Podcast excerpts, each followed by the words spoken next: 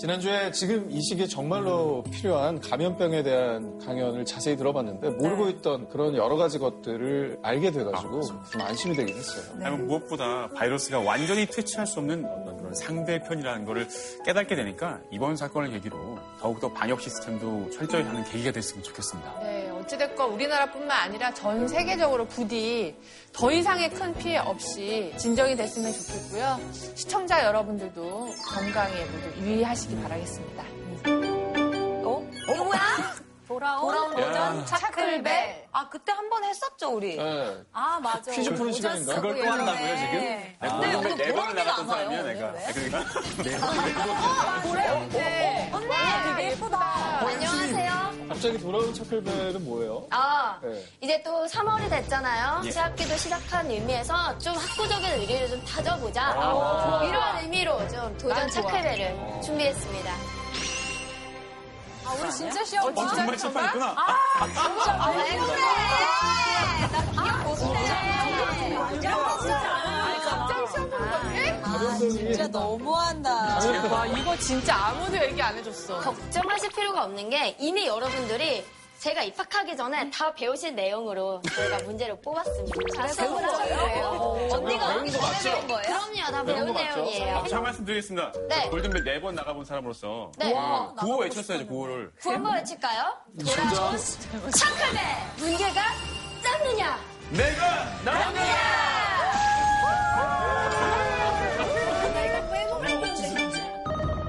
조선에서 해적질을 하거나 물자를 공급받으며 조선을 유토피아라고 부르기도 했던 일본의 지역은 어디일까요?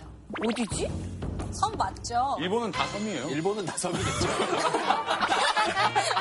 아, 정답을 들어주세요. 빠바바바. 다 맞췄어? 그럼 정답을 공개하겠습니다.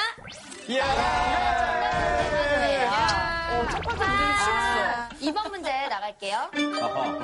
일의 앞뒤를 잘 헤아려 깊이 생각하는 신중함이 없음을 속되게 이르는 말로 일본어로 조총을 뜻하는 말에서 유래한 아, 이것도. 너무. 혹시 저- 이거 일본어로 조총을 뜻하는 말. 근데 이거의 방송 용어 맞나?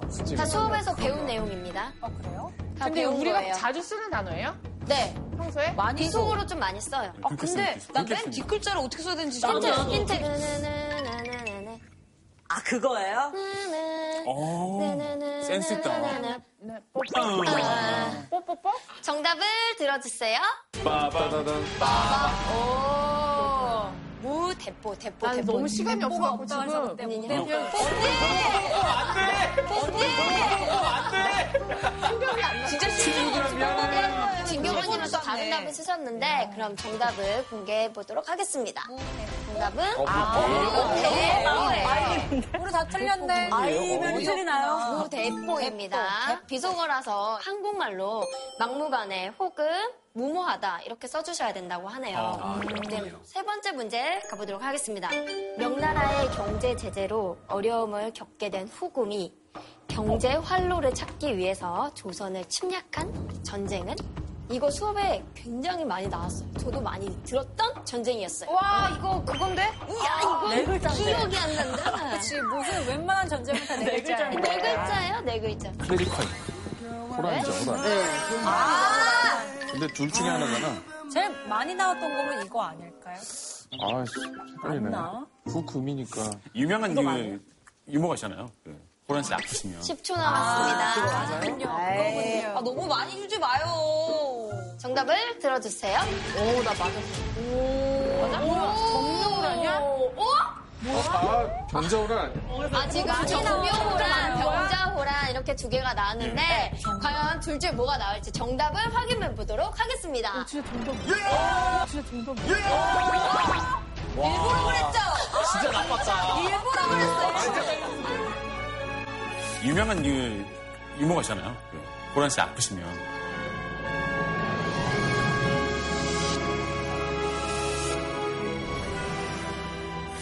나는 그러니까, 이거. 경자라고 그래서 와, 야, 만나고 저렇게 최후의 1위는 유명한 애들이 이래. 소리가 제 잘못이죠. 믿었는데. 자, 바로 이어서 네 번째 문제 가볼게요. 힘들어, 뭐야, 정명호라냐? 병자호란을 끝내기 위해서 인조가 청에 항복했던. 사건을 부르는 말은 무엇일까요? 근데 이 사건을 부르는 호칭이 좀 여러 가지가 있기 때문에 다 허용하도록 하겠습니다. 그 사건을 묘사할 수는 있어요, 정확히. 쾅쾅쾅. 그러니까 단어. 단어가 단어를 생각이-. 단어. 어, 아, 나도. 근데 슬금슬금 얘기한 적 영화에서도 나왔고 드라마에서 많이 나왔고.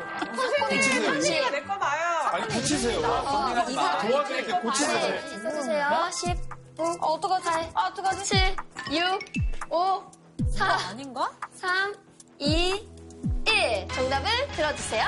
빠밤. 이덕화의 눈물.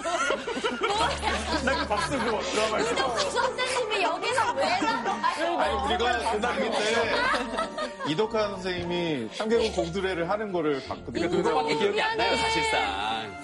정답을 공개하도록 하겠습니다. 삼정도의. 혹은 삼배 고구두. 삼배 고구두래. 나 근데 어렵다. 정말 이덕화의 눈물은 한 점 줘야 된다고 봅니다. 삼배고 그래.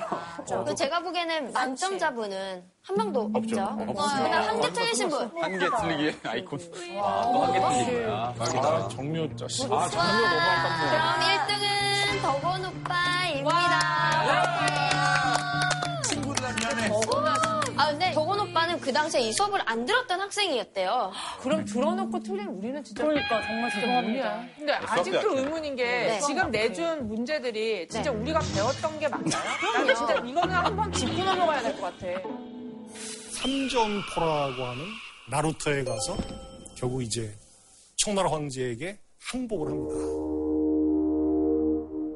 자, 항복을 해서 세 번 큰 절을 올리고 이제 아홉 번 머리를 조아리는 치욕을 겪었는데 명나라는 이 후금에 대해서 경제 제재에 돌입합니다. 아니 아직 경제 제재가 아주 습관이네. 근데 이제 조선은 무역에 응하지 않고 명편만 드는 것 같으니까 조선을 침략해 옵니다. 그게 바로 정묘 호란. 이 모든 문제가 정말 한 선생님의 수업 내용에 다 나온 아, 내용이에요. 정말? 네. 근데 기억이 이렇게 가물가물할 수 있지? 그럼 오늘 나올 강영자분이 어떤 분이신지 좀 예상이 되시나요? 지금 그 수업이 기억이 안 나. 아니, 다 해봐도 죄송한데 없으세요? 그것도 퀴즈예요. 선생님은 예상이 돼요. 우리 문제랑 힌트. 관련된. 전그 별명이 기억나는데.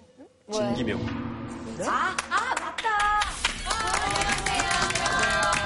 예, 여러분 반갑습니다. 역사학계의 권위자 한명기 선생님이십니다.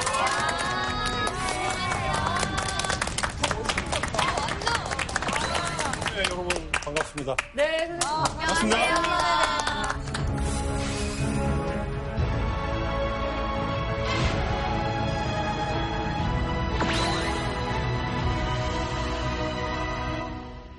모습 보니까 이제 완전히 생각이 나요. 선생님 면목이 없습니다. 다 잊어버려가지고. 죄송합니다. 벌써 3년이 넘었죠? 그렇죠. 여러분이 공부를 너무 많이 해서 머릿속에 들어있는 게 너무 많아서 헷갈려서 아, 맞아. 아, 저희 심정을 이해해 주시니까 너무 감사드립니다. 앞서서 강의를 해주셨던 3년 전이나 지금이나 우리 외교 상황은 크게 달라진 건 없어 보여요. 교수님께서는 지금의 한중일 국제 정세에 대해서는 좀 좋아졌다고 판단하시는지 어떻게 보세요? 우리가 그 대외적으로 안고 있는 문제 중에 북한 핵 문제, 일본의 경제 보복 문제, 그리고 이제 여전히 잠재되어 있는 사드 문제, 뭐 이런 등등의 문제가 짐처럼 남아 있는데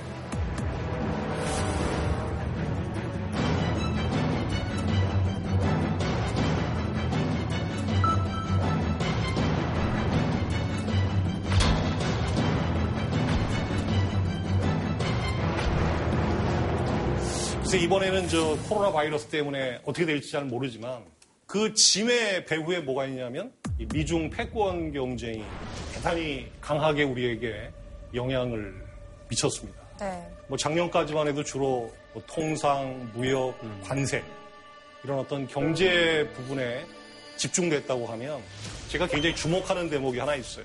트럼프 대통령이 그 INF 협정이라는 데서 탈퇴를 했어요.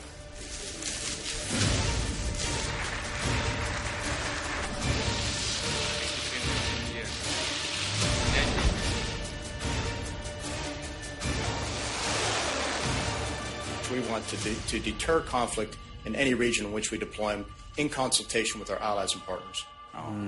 예, 그랬더니 이제 중국이 대번에 발끈했어요. 그 중국의 어떤 언론에서는 중거리 탄도미사일을 배치하는 순간 이 한중 관계는 끝장나고 뭐 최악의 경우 준전시 상태에 돌입할지도 모른다. 물론 이제 그런 상황이 올지 안 올지는 모르지만 이 미중 패권 경쟁의 여파가 이 정치 군사적 차원으로 비화되면 한국 입장에서는 자칫 이두 나라 중에 하나를 이 선택해야 될지도 모르는 그런 아주 굉장히 곤혹스러운 상황으로 내몰릴 가능성도 존재하고 있습니다. 그래서 왜 제가 지난 시간에 여러분에게 말씀드린 내용을 회고를 해보니까 그래서 이제 우리처럼 기억나요? 이 강대국 사이에 끼어 있는 나라가 생존을 계속하고 이 번영을 유지하려면 한 세 가지 정도의 마음 자세가 필요하다. 우리는 첫째로 주변 동향에 대해서 대단히 민감하게 주시하는 그 예민한 촉을 가져야 돼요. 그런 촉을 바탕으로 해서 얻어진 판단을 기준으로 과거를 철저히 반성해서 미래에 어떤 또 다른 문제가 생기지 않게끔 노력을 해야 되고 역사와 현실을 있는 그대로 팩트대로 받아들이는 양식과 해안이 필요하다. 자, 뭐 우리나라 과거의 역사를 돌아보면 뭐 지금 못지않게 어려운 시기가 굉장히 많았는데 이 강대국들끼리의 힘의 교체, 이 패권 경쟁 과정에서 이 조선이 처했던 대단히 어려운 상황을 이 돌파하려고 시도했던 인물이 있습니다. 나는 조선의 사신 이조 판서 최명길이다.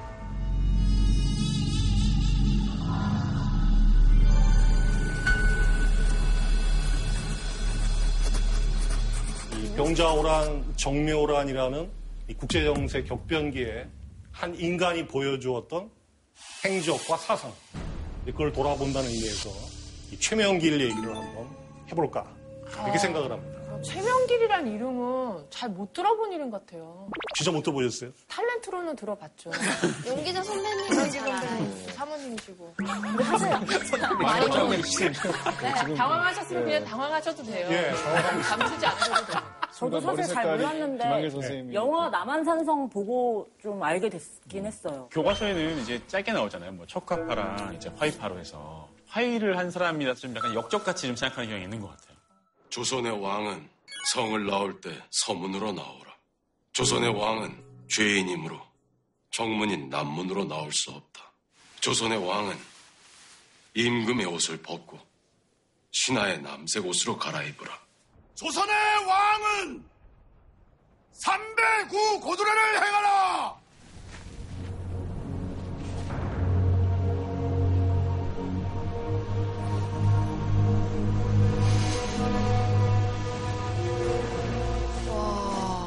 여러분 저 장면 보니까 느낌이 어떻습니까? 마음이 아파요. 굴욕적이죠.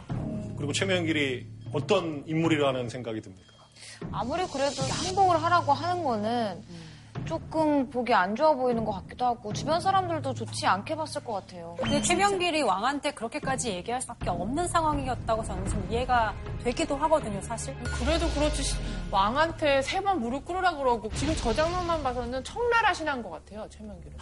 여기 앉아 계신 여러분도 당장 의견이 둘로 나뉘어지잖아요. 네. 이 최명길에 대한 평가는 극과 극으로 갈리죠. 위기 상황에서 백성과 임금을 살린 충신이냐, 아니면 오랑캐에게 나라와 임금을 팔아먹은 역적이냐.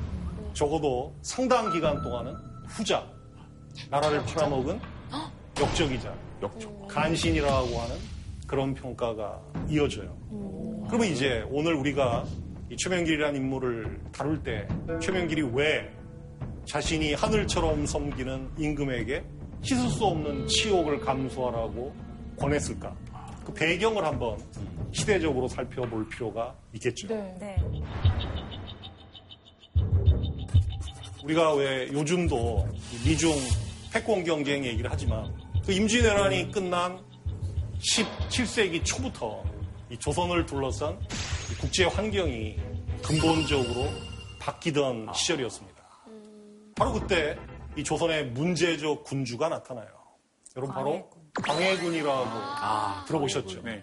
그래서 광해군은 좀 나쁘게 말하면 두 다리를 걸치는 양단 외교를 한 거예요. 양다리를 양단이라고 하니까 되게 있어 보이네요. 그렇죠. 있어 보인다는 표현이 더 있어 보이는데 저희도 지금 미국과 중국 사이에서 아슬아슬한 외교를 하고 있잖아요. 그렇죠. 그럴 수밖에 없지. 뭐 누구 하나 편을 들 수는 없는 거니까. 근데 문제는 저 시대의 지식인들 대다수는 바로 이 성리학이라는 유학을 어려서부터 배운 사람들이니까 만주족, 여진족, 후금은 오랑캐예요. 그 명나라는 뭡니까? 부모의 나라이자 우리의 은인 아니에요. 네. 그러니까 이 광해군이 대다수 지식인들 눈에 저자는 명예 은혜를 배신한 최악의 경우 폐륜하다 이런 식의 비판을 광화문에 받을 명나라 들고 진짜 나오겠네. 굉장히 큰 거죠. 명이 차츰 또 기울고 있었잖아요. 그러니까 기울어져 가는데 계속 우리가 모셔야 돼? 약간 현실적인 정보들도 있었을 것 같은데. 맞습니다. 당시 명나라나 이 후금의 정보를 조선이 열심히 수집한 것은 사실입니다. 그런데 이제 문제는 상대방의 객관적인 정보를 수집을 해도 자기 마음이 이미 어느 한 쪽에 쏠려 있으면 보고 싶은 안 들려, 안 들려. 정보 그대로 해석이 맞아, 안 되는 맞아. 거죠. 네. 또 하나 말씀드리면 광해군을 몰아낸 정변 그거를 역사에서 뭐라고 얘기합니까? 인조 반정. 맞습니다. 최명길도 인조 반정에 포함된 세력이었나요? 맞습니다. 웬만큼 가담한 게 아니라 나중에 1등 공신이 돼요.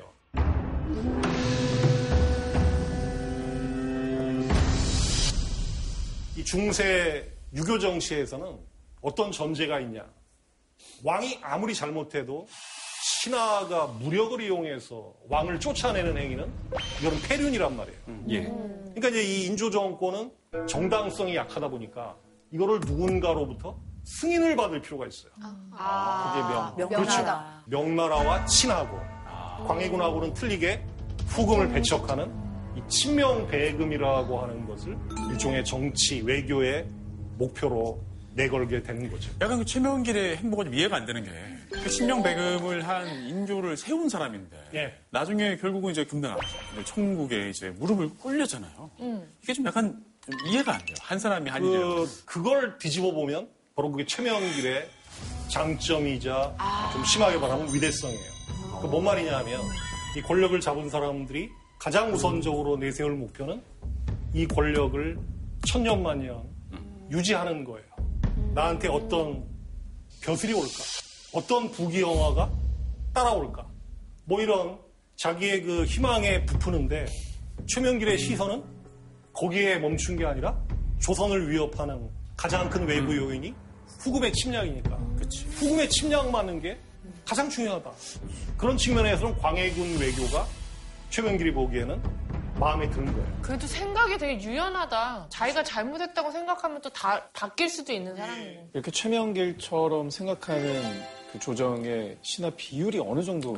글쎄 뭐 그거를 그냥 대충 이렇게 추정을 해보면 한 95%는 광해군이 잘못했다라고 얘기하는 척합파. 그리고 한 넓게 잡아서 한 5% 정도가 이 최명길처럼 이 후금하고의 현실을 중시해야 된다라고 하는 주화파.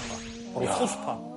95대 5 정도 정도 되는 거죠. 아니, 뭐저 당시에 거의 말도 안 되는 소수 의견 중에 하나였는데. 그렇죠. 그런데 이제 문제는 소수파의 의견이 먹힐 수밖에 없던 환경으로 국제 정세가 바뀌고 있던 거예요. 아까 여러분 왜 퀴즈 푸실 때이 정명호란 문제가 나왔잖아요. 네. 후금이 경제적 이유 때문에 아. 조선을 쳐들어왔다 그 기억하시죠? 네, 네.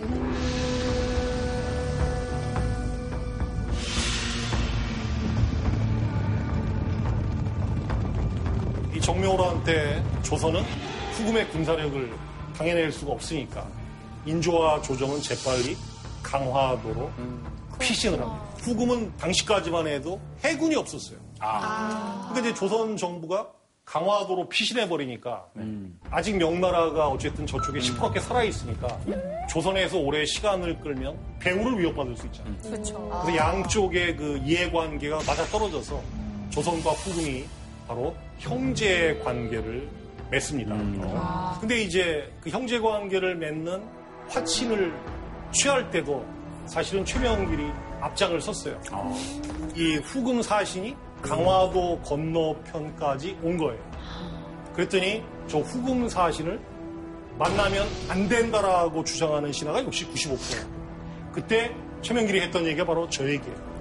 교전 중에도 사신은 왕래하는 법이니 무조건 배척하며 거절하는 뜻을 보여서는 안 된다.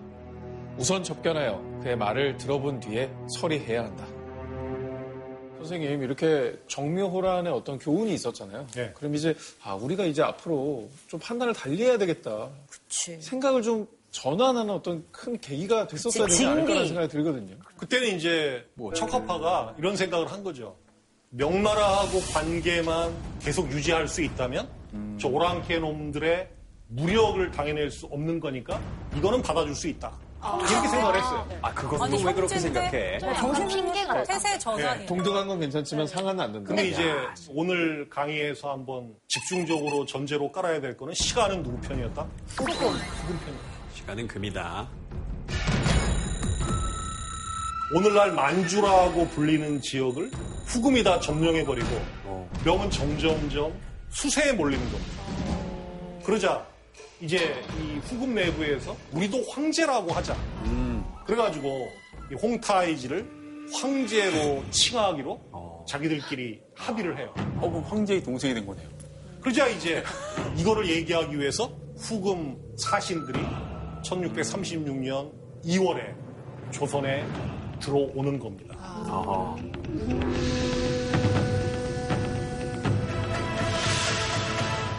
그런데 이제 얘들이 들어왔다는 소식을 들었을 때 이 95%를 차지했던 조선의 척화신들은 짐승 같은 오랑캐가 무슨 황제냐 오자마자 목을 댕강 쳐서 명나라로 보내고 후금하고 한판 붙읍시다. 와, 진짜 왜 그러자 그러냐. 용골대 일행은 재빨리 민가에 들어가서 말을 훔쳐 타고 북쪽으로 도망칩니다. 아, 그러자 이제 인조는 청군이 쳐들어올 경우에 대비해서 방어 태세를 새로 갖춰라. 그거를 써가지고 이 평안도의 관찰사한테 보냅니다. 그런데 한참 도망가고 있던 용골대 일행이 그 왕의 명령서를 탈취한 거예요.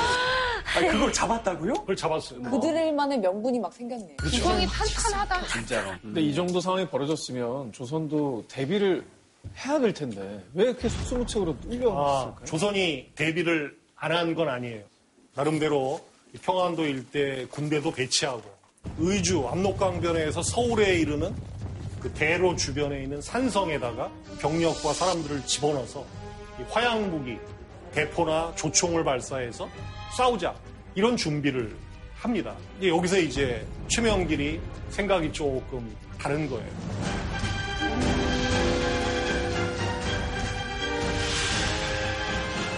나라가 쳐들어오게 되면 조선이 현실적으로 군사력을 당해낼 수 없으니까 지금 시간이라도 다시 청에다 사신을 보내가지고 형제 관계를 복원할 수 있도록 조선 입장에서는 최대한의 노력을 다해야 된다. 안 싸우는 게 제일 좋은 그렇죠. 거잖아요, 사실. 되게 현실적이네요. 그랬더니 말이다. 이 95%를 차지하는 척화파들이 들고 일어나는 거예요. 저러한 놈들에게 다시 사신 보내거나 통역관 보내는 것은 나라의 국시를 뒤엎는 것입니다. 이렇게 얘기하니까 인조는 이러지도 못하고 저러지도 못하고 판단을 딱 못 내리는 거예요.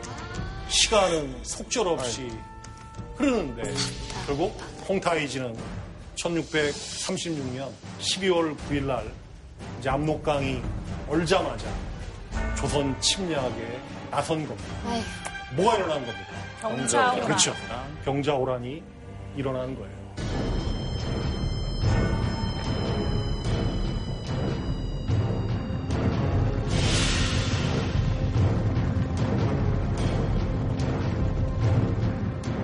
(12월 9일) 날 압록강을 건너서 이제 내달리기 시작을 했는데 파주를 통과해서 서울 접경으로 들어온 게 12월 14일 오전이었어요. 5일밖에 안 걸렸네요. 5일. 5일? 아까 왜 조선이 준비를 전혀 안 하는 게 아니라고 얘기했죠. 네. 유사시에 성에 들어가서 막겠다라는 그런 계획은 갖고 있었는데 이 청군 기마대는 허를 찌른 겁니다. 그러니까 무슨 말이냐면 이 조선군이 지키고 있던 산성을 공격하지 않고 그냥 의주에서 서울로 이르는 대로를 따라서 쫙 내려야 돼요. 아, 굳이 그 산성으로 더 올라갈 이유가 없잖아요. 그냥 그러니까 청이 대로 따라가면 되는 그걸 한 겁니다. 그걸 해냅니까? 작전을 잘못 써요. 그러니까 이제 청이 조선을 그렇잖아요. 아주 길이 잘 나있는데 치밀하게 뭘 산을 연구했다고 볼 수가 있는 또 거예요. 그 걔들은 뭘 연구했을까요? 정묘란 때 우리가 실패한 이유는 인조가 강화도로 가는 것을 막지 못했다고 생각했을 거 아니에요. 근데 이번에는 어떻게 생각했냐?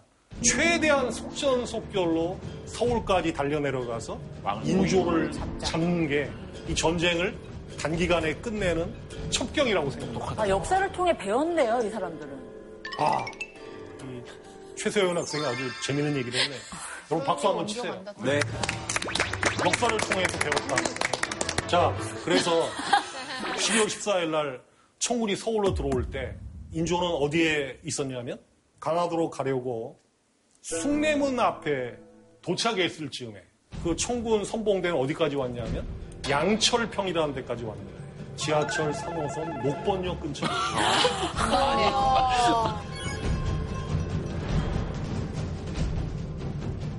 20분이면 달려올 수 있는 거리에서 적의 선봉을 지금 두고 있는 거예요. 어머나. 와, 너무 무서워. 그리고 강화도로 가려면 한강에 가서 배를 타야 되는데 어렵죠, 강. 강이 얼었겠죠. 막 얼음이 둥둥 떠다니고 하니까 배를 띄울 수는 없는 거고. 그러자 이제 그 순간 인조가 그나마 어디로 들어갑니까? 저 그림에 보이듯이 남한산성으로 들어갔어요. 그런데 이제 최명길의 진정성을 보여주는 내용이 뭐냐면 아까 인조가 숭례문 앞에서 그 공격받기 직전의 상황에서 제가 적진에 달려가서 시간을 한번 끌어보겠다.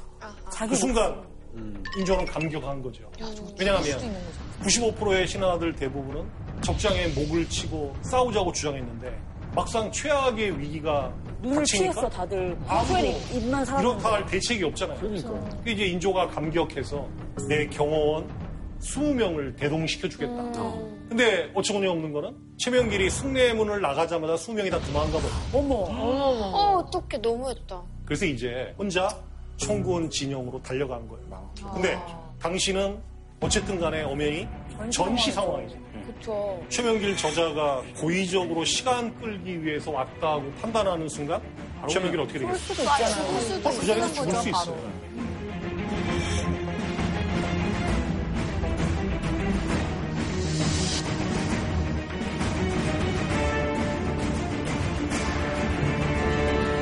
그래서 이제 그나마 최명길이 시간을 벌어주는 덕분에 인조가 남한산성으로 들어옵니다.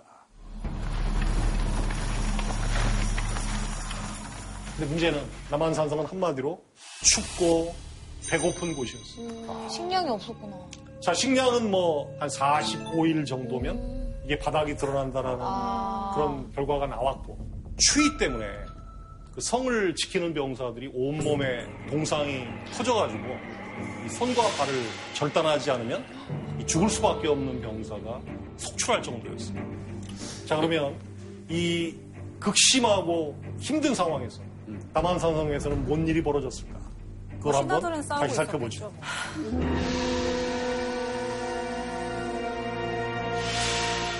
세자조화를 볼모로 보내지 않으면 화층은 없을 것이라 하였사옵니다.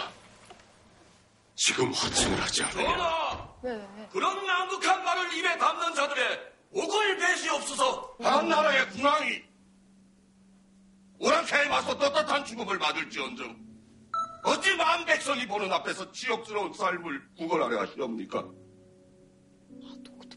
신은 차마 그런 임금은 받들지도 지켜볼 수도 없으니 지금 이 자리에서 신의 목을 베서서 저때 뵀어야 되는데. 이게 저는 정말 답답한 게 빨리 어쨌든 토론을 해서 결론을 내가지고 실행을 했어야 되는데 자꾸 명분 싸움만 하면서 말싸움만 하고 그래. 시간은 지나고 추워서 병사들은 굶어 죽고 백성들은 그게 너무 답답하다. 그리고 이거는 뭐 할 얘기는 아니지만 세자 말고 동네 애를 하나 섭외해서 세자라고 하고 보내주면 사실은 이 홍진경 학생이 얘기한 유에 그런 시도를 했던 적이 있었어요. 아, 정말요? 네, 대박. 정명호라는 때도 있었는데 어, 걸렸어요?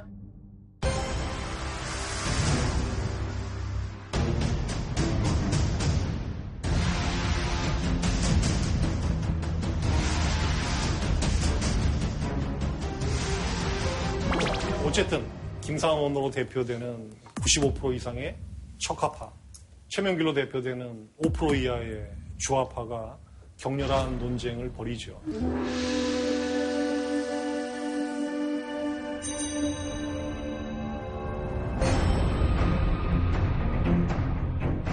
청태종이 자기 부하를 보내서 조선을 침략해도 되는데 굳이 서울까지 내려온 이유는 통복을 받아내겠다고 작심을 한 것이고 심지어는 나중에 심양에서 이 포병까지 끌고 와서 남한성 주변에다가 배치를 해놓고 이제 쏠 준비가 끝난 상태입니다.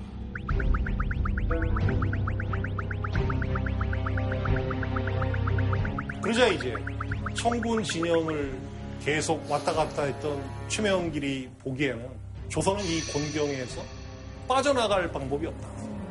국왕은 치욕을 참고 나라와 백성을 살려놔야 복수도 할 수 있는 게 아니냐. 자, 이런 논리를 굳힌 거죠. 최명길이 인조랑 어느 정도 합의가 이루어져서 결국은 청나라에게 항복하겠다라고 하는 국서를 써요. 그러자 이제. 그 옆을 지나가던 김상원이 들어와서 딱 보더니 개 돼지만도 못한 오랑캐에게 이런 국서가 가당키라도 하냐? 이제 찢어버리는 거예요. 완전 꼰대 아니에요? 김상원 안 되겠네. 이것도 왕이 합의를 해서. 근데 한편으로 이해는 가요. 둘 다 사실 뭐 틀린 얘기를 하는 건 아니잖아요. 서로 의견이 너무 달랐을 뿐인데. 자, 그러자 이제 최명길이 도로 그 조각조각 난 국서를 주워가지고 대감같이 찢는 사람도 필요하지만 나처럼 붙이는 사람도 필요하다. 아주 유명한 얘기를 남깁니다. 명언이다. 그래서 그런 생각 없는 거는 좀 그렇긴 했는데 너무 많았던 것 같아요. 그래서 결국은 1637년 1월 30일 날 바로 삼전도로 내려가게 되는 거죠.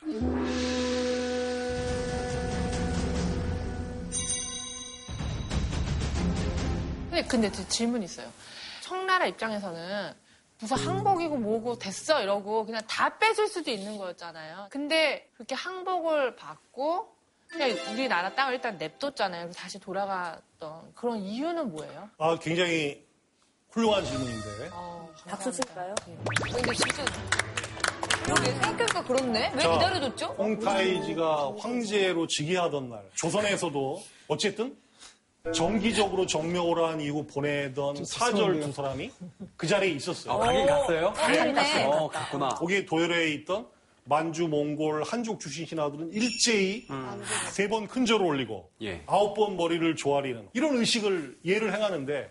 두 사람은 딱 부동자세로 서 있는 거예요. 아니, 그런 아니, 안할왜 거면? 가지 말든가. 아니, 그럴 거면 왜 갔어요, 선생님? 그럼 이제 홍타이지는 속으로 이렇게 생각했을 가능성이 높아요. 고개를 안 숙이는 장면을 보고 만주, 몽골, 한족 신하들이 어떻게 생각할까? 그러니까 자기 체면을 세우기 위해서도 조선으로부터 항복받아내야 되는 것이 절실하다는 생각을 합니다. 그래서 이제 성을 완전히 초토화시키기 일보 직전까지 몰아넣는데 마침 이때 그 청군 진영 주변에 천연두 마마가 돌아요. 아, 마마. 그러니까 이제 홍타이지 입장에서는 빨리 심양으로 철수하는 게 절실한 겁니다. 만약에 저 때 인조가 척화파 김상원의 얘기를 듣고 그대로 그냥 끝까지 저항을 했으면 어땠을까라는 생각 계속 떠나질 않거든요. 자, 역사에서 이제 가정은 상당히 어려운데 참고로 그 이전에 그 청나라가 만주의 데르아라는 성을 공격했을 때 사방을 다 차단하고 버티게 들어가니까 성 안에 군량이 다 떨어지는 거예요. 어떤 일이 벌어졌냐? 처음에는 말을 잡아먹습니다. 그다음에 말까지 다 떨어지고 나면 말 안장 같은 것을 끓여서 먹다가 그게 없어지면 사람이 사람을 잡아먹고 맞아요. 저 당시에 조선이 끝까지 저항했다라고 하면 그런 상황이 벌어졌을 수도 있고 뭐 물론 홍타이지가 자기 부하들 남겨가지고 조선을 아예 청해 직할령으로 편입시키라고 했었을 수도 있고. 우리 또 중국 사람이 있어요. 나중에 변발을 강제로 요구했을 가능성도 있고. 아이고. 그리고 이제 저 강남 지방의 양주라는 곳에서 이 명나라 백성들이 끝까지 청군에게 저항을 하니까 이 80만 명을 도살했던 사건이 있습니다. 그런 면에서 조선은 그런 최악의 상황은 피했는데 결국 최명길이 일관성을 가지고 이 화친 이걸 성공시킨 것 자체가 조선의 종사를 살렸다고 평가할 수가 있겠죠. 와, 우리 최명길 없었으면 고서 보면 다 할아버지들 변발하고 있었을 수도 있겠네요. 최명길 선생님이 안 계셨더라면 오늘의 대한민국이 없었을 수도 맞아. 있겠다는 생각이 우리 들어요. 니하오 하고 있을 수도 있어요. 그러니까 이제 병자호란 끝나고 청나라 군대가 철수하고 인조는 창경궁으로 돌아왔을 거 아니겠어요? 나라가 망하는 것과 동시에 죽어야 된다고 생각했던 김상원이 그 자기 항복하러 가던 날 고향인 안동으로 돌아가 버립니다. 왜냐하면 인조가 마음에 안 들고 최명길이나 신하들이 마음에 안 든다고. 그러면 다른 척화파 신하들은 다 김상원처럼 뭐 고향으로 내려가거나 뭐 이런 일들을 벌였었나요? 그때 그렇죠. 그리고 이제 당시 이제 청나라가 인조의 아들들을 또 신하들의 아들들을 인질로 끌고 가잖아요. 자기 아들이 인질로 끌려가게 되니까 그게 싫어서도 벼슬에 안 나가려고 하는 풍토가 생길 수밖에 없죠. 지금 근데 비난을 받으면서 소신을 지키는 게 사실 정말 어려운 일이잖아요. 만약 그게 자신의 이익과는 또 상관없이 어떤 헌신적인 부분이 있다고 하면 더 지키기 어려울 것 같아요. 근데 그럼에도 불구하고 최명길이 이렇게 소신을 지킬 수 있던 어떤 그만의 특별한 계기가 있을까요? 그러니까 이제 이 최명길의 소신은 남하고는 다른 독특한 면모를 보여주는 아주 중요한 사례인데 그건 이제 그 최명길이라는 사람의 정치 인생 그걸 한번 쭉 살펴볼 필요가 있죠.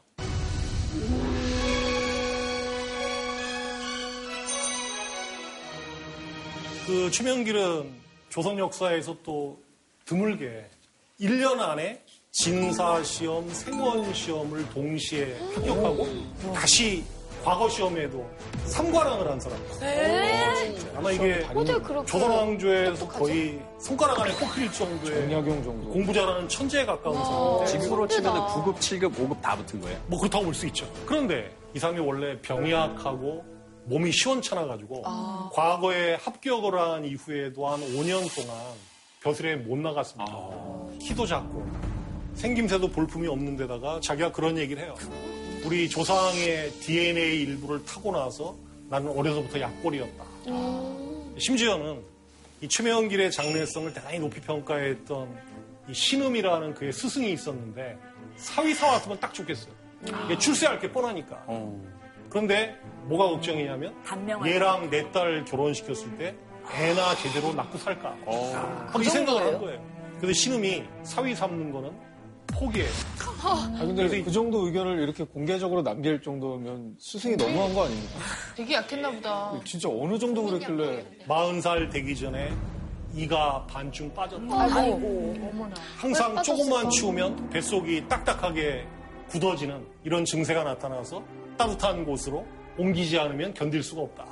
어, 이가 반이나 빠졌으니까 소화가 안 돼. 씹는 것도 제대로 못 할 거 아니에요. 그러니까 점점 더 악화되고 소화불량이. 그런 면에서는 아주 병약하고 이 건강이 안 좋은 사람이었던 사람이 최명길입니다. 근데 이제 나중에 광해군으로부터 받은 벼슬이 병조 좌랑이라고 과장 국장급 정도 되는 그 벼슬이었어요. 그런데 1614년에 어떤 일이 있었냐면 그 명나라 사신이 서울에 와요. 근데 광해군이 이복 동생 그 영창대군을 죽이고 또 자기의 의붓어머니였던 임목대비를 폐위시킨 그 사건이 일어났던 때란 말이에요. 근데 이제 광해군은 바로 그게 이 명나라로 알려질까봐 이 명나라 사신에 대한 감시를 지시를 한 거예요. 네. 그 조선왕조 실록에 보면 이 홍임이라고 이 술 취한 유생 하나가 마침 명나라 사신 근처를 지나가다가 얘들이 막 중국말을 떠드니까 어? 가서 뭐라고 얘기를 한 거예요. 하자 이제 그 미행하고 감시하던 포도청 군관들이 잡아가서 체포를 한 거예요. 왕명대로. 중국어 근데. 그날 마침 정부의 당직 책임자가 병조자랑 최명길이었던 거예요. 아, 뭐술 취해가지고 중국 사람 지나가는데 말 건 거니까 그 사람이 무슨 의도가 있는 것도 아니고 충분히 있을 수 있는 해프닝이다. 이렇게 생각을 해서 석방을 해버린 거예요. 아, 융통성이 있네. 그랬더니 이제 그게 광해군한테 보고가 되면서 광해군이 격분을 해서 바로 최명길을 체포한 거예요. 어머, 어머. 그래가지고 이제 그 사건을 계기로 해서 인조반정을 펼치게 쫓겨나는 거예요. 그 시점에서 인조반정을 결심했다라고 하는 건 아직 일러요. 아, 이르다. 아, 그러니까 낮부터 왜 술을 먹고 다녀? 대궐에서. 낯이 그러면 위험하다고. 그 당시에 그 최명기는 어떤 벌을 받았나요? 그래서 이제 귀양을 보내고 관직을 삭탈하는데 여러분 대성리 아시죠? 네. 어, 근데 서울랑 좀 가깝지 가평. 않아요? 네. MT 가는 데잖아요. 놀기 좋은데 여기. 그게 결과론적인 얘기일 수 있지만 이 대성리로 쫓겨난 게 그 최명길 인생을 또 바꿔놓는 거예요.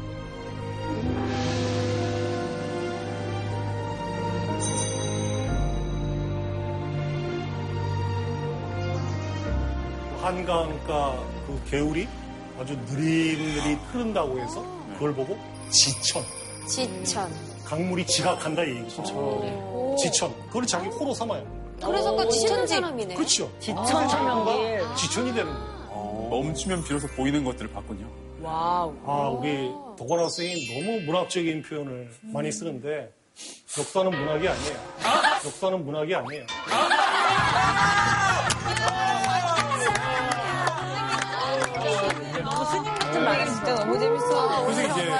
이 문학이 대성리에 아니에요? 어? 흥건하게 되는데 마음도 울적하고 뭐 세상에 대한 원망도 있고 하니까 이제 독서에 몰입을 하는데 여러분 주역 아시죠? 예. 네. 대성리에 머무는 몇 년 동안 주역을 수천 번을 읽었다. 주역이 무슨 책이에요? 요즘으로 치면 대부분의 사람들은 점치는 책이다라고 생각하는데 우주의 변화가 이 주역에 갖춰져 있다고 할 만큼 철학적이고 어떤 변화무쌍한 상황을 설명하는 일종의 후일기예요. 역술가들이 그렇죠. 보는 그런 그런 아이디어. 책이 바로 주역입니다. 그래서 이제 최명길 스스로가 이렇게 얘기해요. 주역 수천 번을 읽고 났더니 앞으로 무슨 일이 일어날지 아, 그 책이네. 어떤 일이 무슨 영향을 미칠지가 보이기 시작을 했습니다. 여기서 잘못 오해하면 아, 최명길이 그럼 점쟁이가 됐단 말이냐 아니죠, 아니죠. 이렇게 사람 보는 눈이 생긴 거 아니에요? 오해할 수 있는데 혹시 우리 지숙양 표현처럼 사람 보는 눈, 시대를 보는 눈 거기에 대한 감이 생긴 겁니다. 또 하나 이제 이때 자기 아주 절친한 친구였던 장유랑 같이 뭘 공부하냐면 양명학을 공부를 해요. 한마디로 설명하면 이런 거예요. 인간 본성 속에는 타고날 때부터 세상을 보고 자기 판단을 하는 본원적인 미가 있다. 그게 양지라 그럽니다. 근데 그거는 인간 모두가 다 갖고 있다. 그러니까 그런 면에서 놓고 보면 상놈이든 양반이든 오랑캐든. 조선이든 오랑캐든 간에 양지는 누구나 다 갖고 거죠. 완전 그 시대를 뛰어넘는 그러니까 생각이 이제 이 대성리 유배 시절의 최명길이 벼슬에서는 쫓겨났지만 네. 자기의 인생이나 시대를 보는 감각은 훨씬 더 큰 눈을 떠서 진정한 현실주의자로 갔다. 그러니까 그런 면에서 한마디로 말하면 판을 읽을 줄 아는 사람이었다. 자, 여러분, 아까 제가 말씀드렸지만 예. 인조반정 직후에 제일 먼저 받은 벼슬이 이조 좌랑이라는 거예요. 실세 그다음- 아닌가요? 그렇죠. 공신이니까. 네, 인사. 그다음 나중에 이제 2조 참판이 돼요. 그러니까 조정 벼슬의 인사행정을 사실상 이 최명길이 담당을 했는데 인사정책에서 다른 공신들하고 상당히 틀렸다. 오.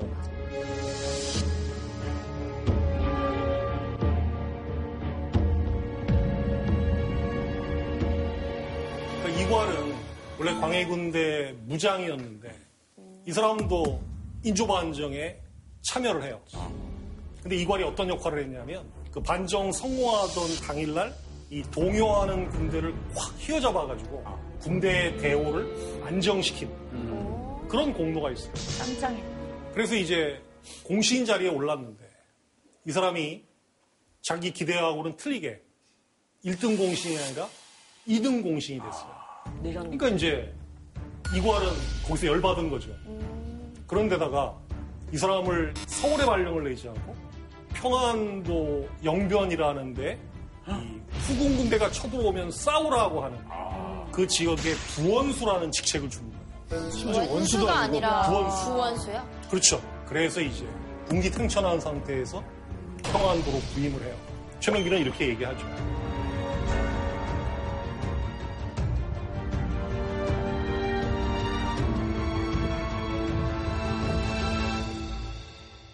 제가 보기에 저 이괄이라는 자는 인조반정이라는 거사의 대의명분에 공감해서 참여한 자가 아니다. 부귀영화와 벼슬을 노리고 여기에 참여한 자기 때문에 그렇게 불만 많은 자에게 일선의 병력을 장악하는 군사령관 자리를 맡기게 되면 굉장히 위험한 상황이 전개될 수 있다. 그 러니 저자는 평안도로 내보내면 절대로 안 된다. 예령이요. 그러니까 이제 반대를 한 거예요. 그런데 근데 말을 이제 안 들었죠. 이 최명길의 반대를 무시하고 어, 변방으로 보낸 거예요.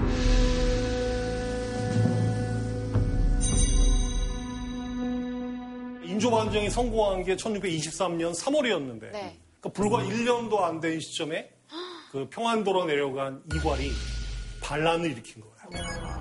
근데 이 이괄 반란이 조선 역사에서 상당히 중요한 이유 중에 하나가 뭐냐면 전무후무하게 서울이 점령이 돼요. 아, 점령했어요? 반란군이 서울로 밀고 내려와서 인조 정권은 저 공주까지 피신을 해야 됐던 거예요. 여기서 이제 우리가 하나 느낄 수 있는 거는 이 최명길이라는 사람이 이 사람 보는 눈이 어떤 면에서 굉장한 예지력이 있었다. 이렇게 이야기를 할 수가 있겠죠. 인사과 에이스답네요, 진짜. 그러면 이제 박엽은 어떤 인물이냐? 광해군 시대에 평안도 관찰사로 근무했던 고위 관리 출신이에요. 네. 근데 이 사람하고 광해군하고 동서지간입니다. 부인이 자매들 그렇습니다. 아. 그러니까 이제 광해군의 총애도 있고 해서 그 평안도 관찰사에 고정적으로 배치했던 인물이에요. 그 기록에 보면 자기 마음에 안 드는 부하라든가 자기한테 뭐라고 시비 거는 백성은 가차없이 막 처단할 정도로 굉장히 잔인하고 아주 포악한 그런 관리로 알려져 있어요. 어. 그런데 또 다른 기록에 보면 중국어에 굉장히 능통했고 또 이 사람 보는 안목이 있던 사람이에요. 자 그런데 인조반정이 딱 성공하고 나니까 이제 김유나 이기 같은 반정 공신들 입장에서 저자는 당장 숙청 대상 1호다. 죽여야 된다. 그렇죠. 혁명이 성공했으니까. 근데 또 놀랍게도 최명길이 반대라는 거.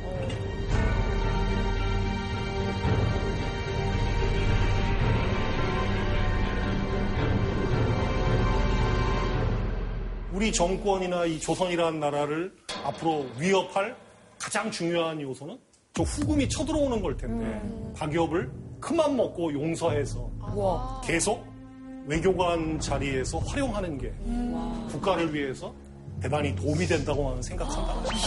왜 이렇게 넓으신 거예요? 이런 걸 보면 최명길이 굉장히 자기 소신을 왕에게 잘 밝히고 사람 보는 눈도 있었고 남을 품을 수 있는 능력까지 있었던 그런 사람이라고 좀 보여지는 것 같은데요. 네, 맞습니다. 그러니까 이제 이 조선처럼 이건 요즘 감각이 좀 들어가는 표현입니다만 인재 풀이 협소한 나라에서는 좀 허물이 있다고 하더라도 능력과 안목이 뛰어난 사람이라고 하면 활용해야 된다라고 하는 지- 그런 지론을 가지고 있었어요. 박엽은 어떻게 됐나요?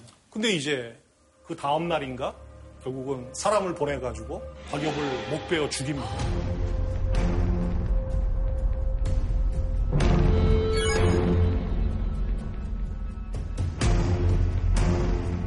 그리고 이제 병자호란 일어나기 수개월 전까지 조선은 어떤 결단을 내지 못하고 시간만 흘려보냈다 이런 기억나시죠? 네.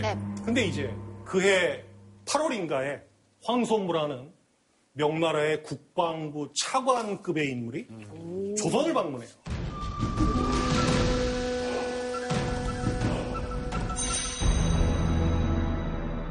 황제의 명령을 빌미로 해서 조선에서 군사 원조를 얻어내고 그또 하나는 조선을 잘 설득해서 이 청나라하고 싸움을 붙이려고 온 거예요.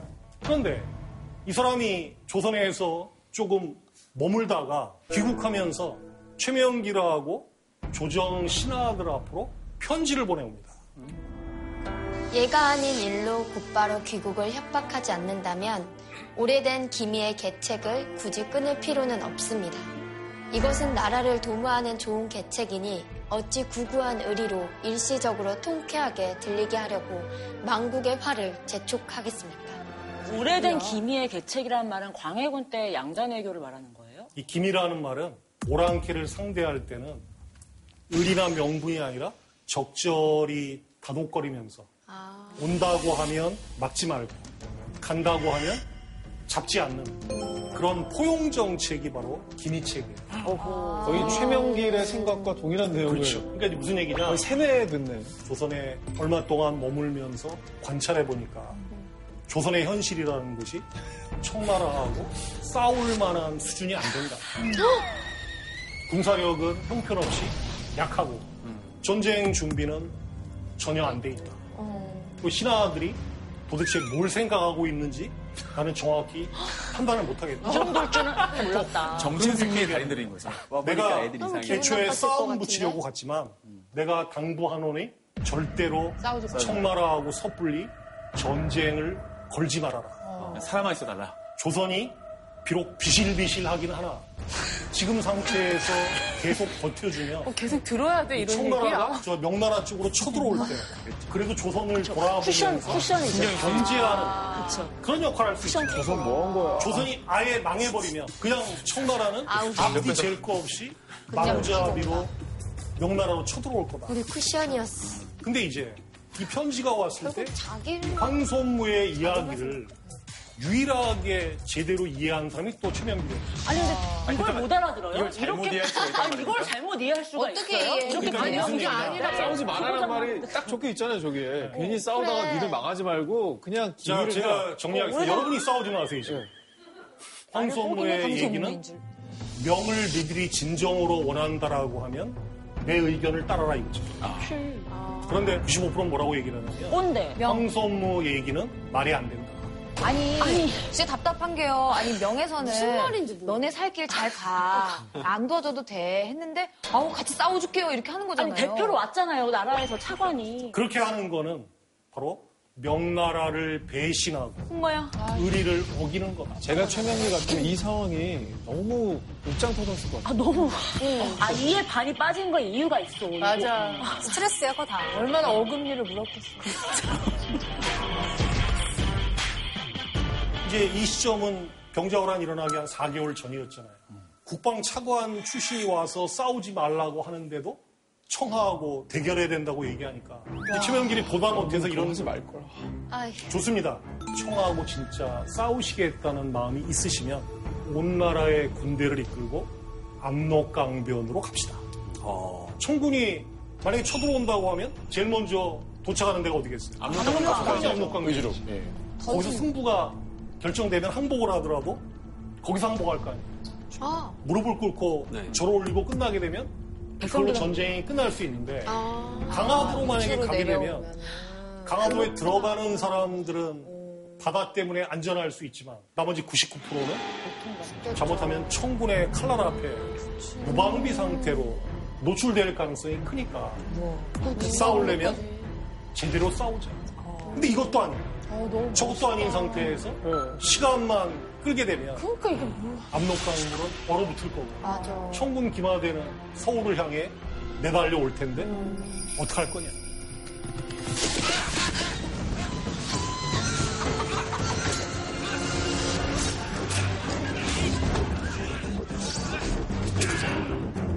그 조선의 운명은 이 청나라에 의한 승자 독식 게임의 원칙에 따라서 결정될 수밖에 없었습니다. 자, 그런데 또다시 이제 이 사람의 아주 독특하고 특이한 면모를 보여주는 게 뭐냐면 바로 전쟁이 끝난 다음에 이 독보라는 이름을 지닌 승려를 몰래 명나라에 보내가지고 명나라와 통신을 합니다.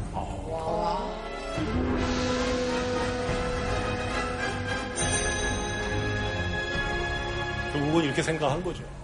조선을 어쨌든 항복을 통해서 살려냈으니까 자기 1차적인 임무는 완성이 됐다고 생각한 거예요. 근데 이 사람도 아직은 명나라가 완전히 망한 상태가 아니니까 조선 입장에서 너무 청일변도로 또 매몰돼 가지고 혹시라도 대역전이 일어나서 명나라가 나중에 본때를 보여주겠다. 이런 보복이 있다고 당시 사람들도 충분히 상상할 수 있지 않았겠어요? 그래서 이제 독보라는 승려를 파견한 거예요. 그래서 이제 이 사람이 가서 조선이 이러이러한 사정 때문에 항복을 할 수밖에 없는 최악의 상황을 맞이했다. 명나라에겐 대단히 황공하다. 이런 식의 보고를 합니다. 명나라는 또 어떤 미련을 버리지 못했냐면 어떻게 해서든 저 청하고 대결하는데 조선의 도움을 받아야 되겠다. 이런 생각을 병자호랑 항복 이후에도 이기적이다. 버리지를 못했어요. 못하니까 황제가 괜찮다. 너희들 처지는 충분히 인정한다. 이런 또 답신을 보내와요. 자, 여기까지는 좋았는데 문제는 최명길이 독보본했다는 사실이 걸렸죠. 청나라에게 들통이 나 버리죠. 어떻게 알았지? 알았어. 불안해. 이게 보자 보자 하니까 결국은 가장 금기시하는 양다리를 걸쳐. 명나라하고 밀통까지 했단 말이죠. 뒤통수를 친 거잖아. 맞아. 너 그래서 이제 이 심양에 있는 이 북관이라는 감옥에 가둬버리고 아이고. 그게 1642년이에요.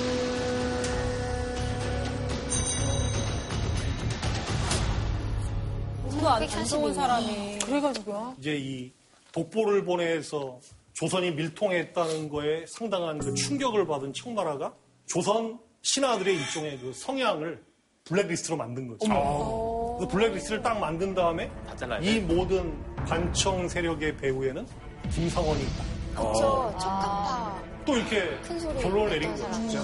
그래서, 그래서 이 사람도 어디로 갔겠어? 감옥 심양으로 심양으로. 갔겠네. 끌려갔지. 형이 여기 형이 어떻게 여기 왔어?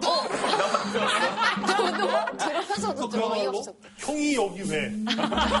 형이 여기 왜 나와? 거기서 더 충격을 받은 사람은 여러 맥락으로 보면 김상원이었던 거. 절찬리 상영주. 남한산성에서 내가 국서를 찢어버렸을 때 나처럼 붙이는 사람도 필요하다. 이렇게 얘기한 것은 진짜 왕과 조정과 백성을 위한 우국충정에서 나온 것이었구나. 라고 이제 이 사람의 본심을 이해를 한 거예요. 찢었던 마음을 다시 붙였나요? 또 문학적인 표현을 쓰셨는데 그거는 봐주겠어요. 그건 봐주시네. 언니 합격. 좋은 글귀 볼수록 더 묘하니 마음 바꾼 것이 바로 여기 있었으리라. 두 세대 좋은 교분 다시 찾아서 호련 백년의 의심을 풀어버렸네. 야, 마음에 풀린 게 느껴진다. 오늘 수업 들으니까 이제 진짜 정말 최명길의 팬들이 많이 생길 것 같거든요. 근데 또 이렇게 되면 보통 정치인들이 또, 아, 내가 정말 21세기의 최명길이다. 라고 이제 소환하기를 즐길 것 같아요. 근데 그러면 좀, 어떡하죠? 근데 자. 진짜 최명길이라고 하면은 좋은 거죠. 근데 그걸 악용할까봐 이제 그게 약간 걱정이긴 한데. 그, 그러면 좋다.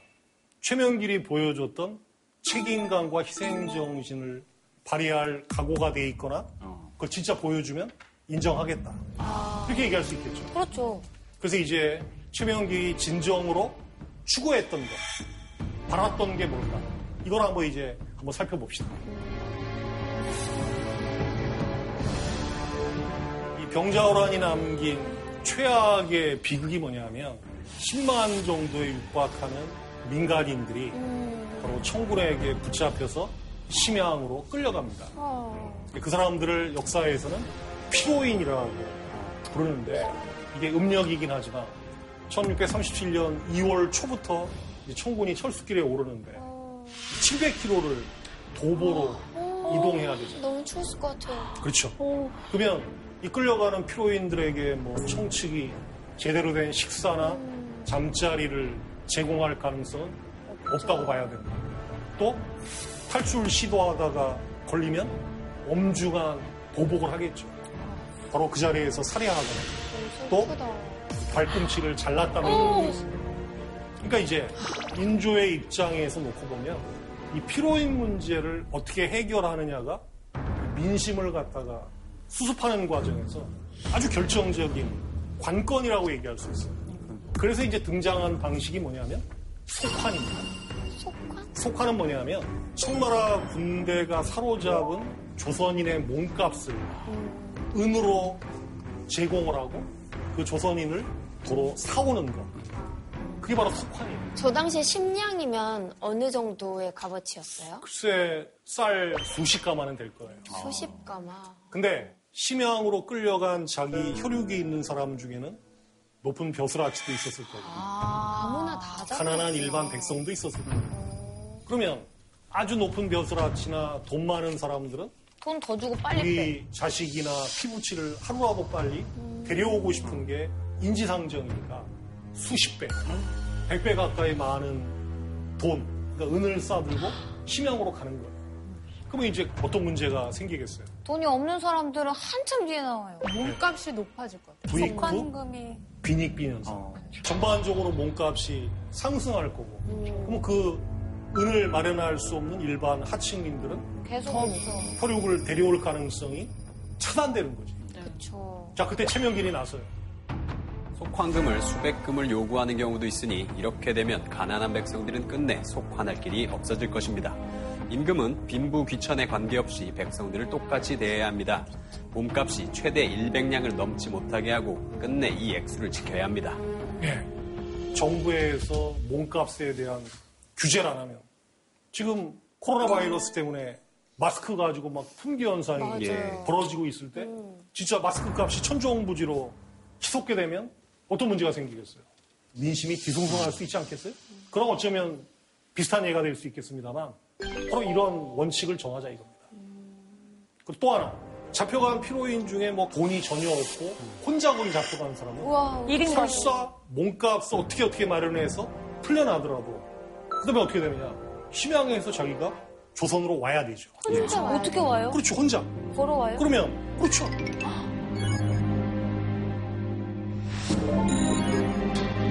근데 문제는 그 5일 동안 오는 동안 사람이 밥도 먹어야 돼요. 아이고. 어딘가에서 자야 될 거고 또 저기에 맹수가 우글거리는 지역도 있을 거고 늪지대 같은 것도 있을 거고 그러면 이 사람들이 몸값 치르고 설사 풀려난다고 하더라도 일단. 청나라를 벗어나는 것 자체가 이 여간 힘들고 어려운 일이 아닌 거예요. 풀려나도 문제네요. 그렇죠. 맞아. 근데 이 문제를 또 유일하게 관심을 가지고 해결하려고 덤볐던 인물이 누구냐? 최명길. 뭐라고 얘기를 하냐? 청나라하고 협상을 해서 저 심양의 한 하루 걸을 수 있는 거리 지점마다 숙박 시설 혹은 진짜 너무 식사를 현실적으로 제공할 수 있는 그런 시설을 마련해서 이 피로인들이 안전하게 조선으로 돌아올 수 있도록 해줘야 된다. 진짜 디테일이 있네요. 뭐 그렇죠. 약간 뜬금 잡는 복지가 아니라 이렇게까지 사실을 하기가 쉽지 않잖아요. 근데 이 문제를 거론했다는 것 자체가 이 최명길이라는 사람이 철저하게 현실에 시선을 주고 발을 디디고 있었다. 그다음에 또 하나는 자 전쟁이 일어나면 가장 큰 비극에 처하는 사람들은 대개 젊은 백성. 여성들입니다. 어? 여성들이요? 그렇죠. 탈당할 수 있고. 약탈당하고 만주족 청나라가 쳐들어왔을 때 조선의 젊은 여자들을 마구잡이로 붙잡아가고 겁탈해 가잖아요. 아. 근데 이 사람들이 우여곡절 끝에 막상 조선으로 돌아오니까 이번에는 또 다른 칼날이 기다리고.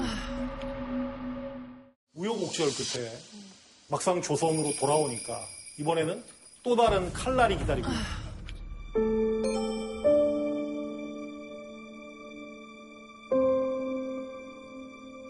고향으로 돌아왔다고 해서 말을 하는데 그걸 되게 욕으로 썼잖아요. 비속어로 된 과정은 또 살펴봐야 되겠지만 어쨌든 저기 나온 것처럼 이제 고향으로 돌아온 여성들이라는 뜻이죠. 아니 근데 말 자체는 말 자체는 돌아왔다는 그래. 건데 거기에 뉘앙스를 약간 쓰게 되는 딱지가 붙어 있는 거죠. 편견과. 그 아까 최명길의 아주 어. 절친한 친구 장유라고 있었잖아요.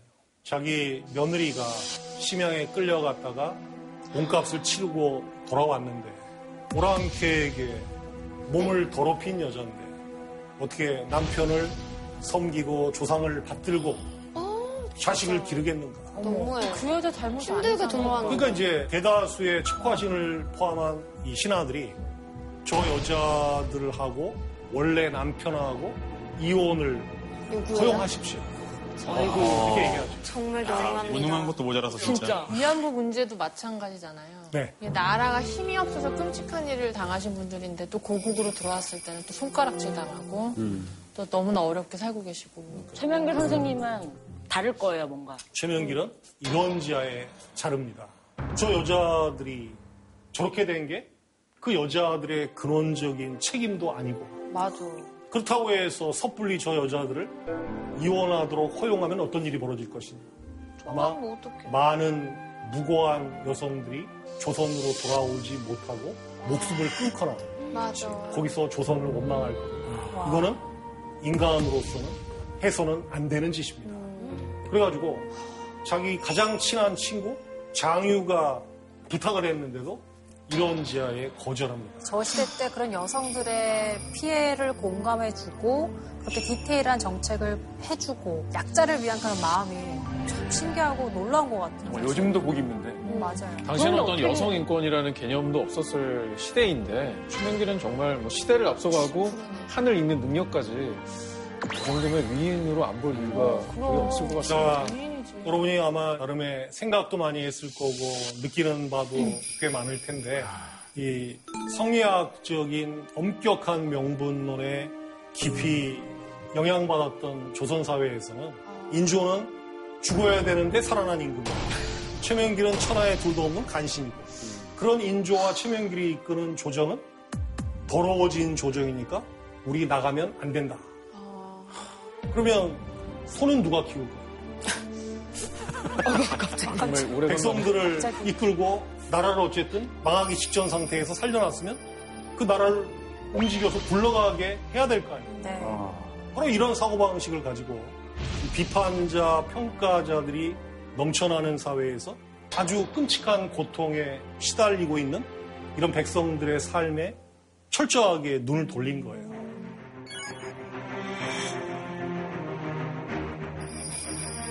지난번 시간에 우리가 세 가지 덕목을 정리했죠. 주변을 철저하게 살펴서 어떻게 변하는지 촉을 세워야 되고, 그 다음에는 징비정신 가져야 되고, 노예할 정도로 전략적이어야 된다.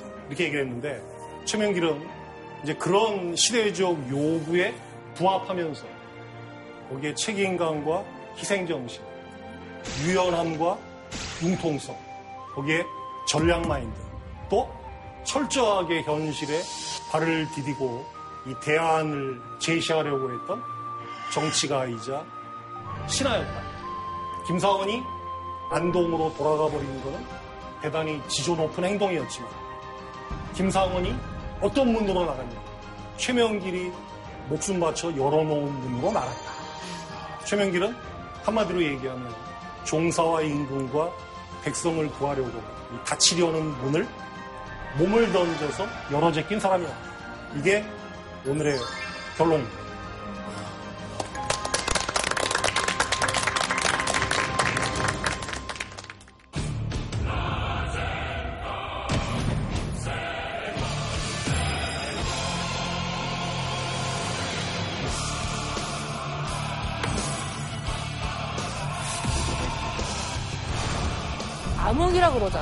흑사병이나 이런 것들도 뭐 십자군 전쟁 시작이 말 발부대까지 피가 찼다라고 얘기합니다.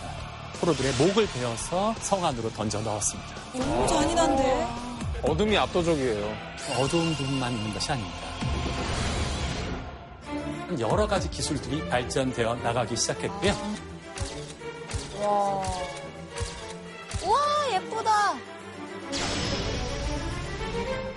한번 이 강연을 다 들으신 다음에 다시 한번 판단해 주셔도 좋을 것 같습니다.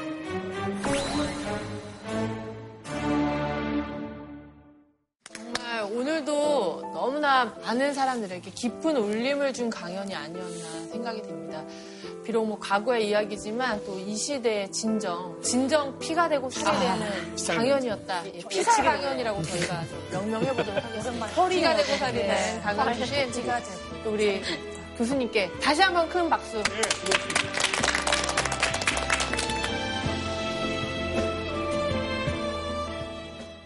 JTBC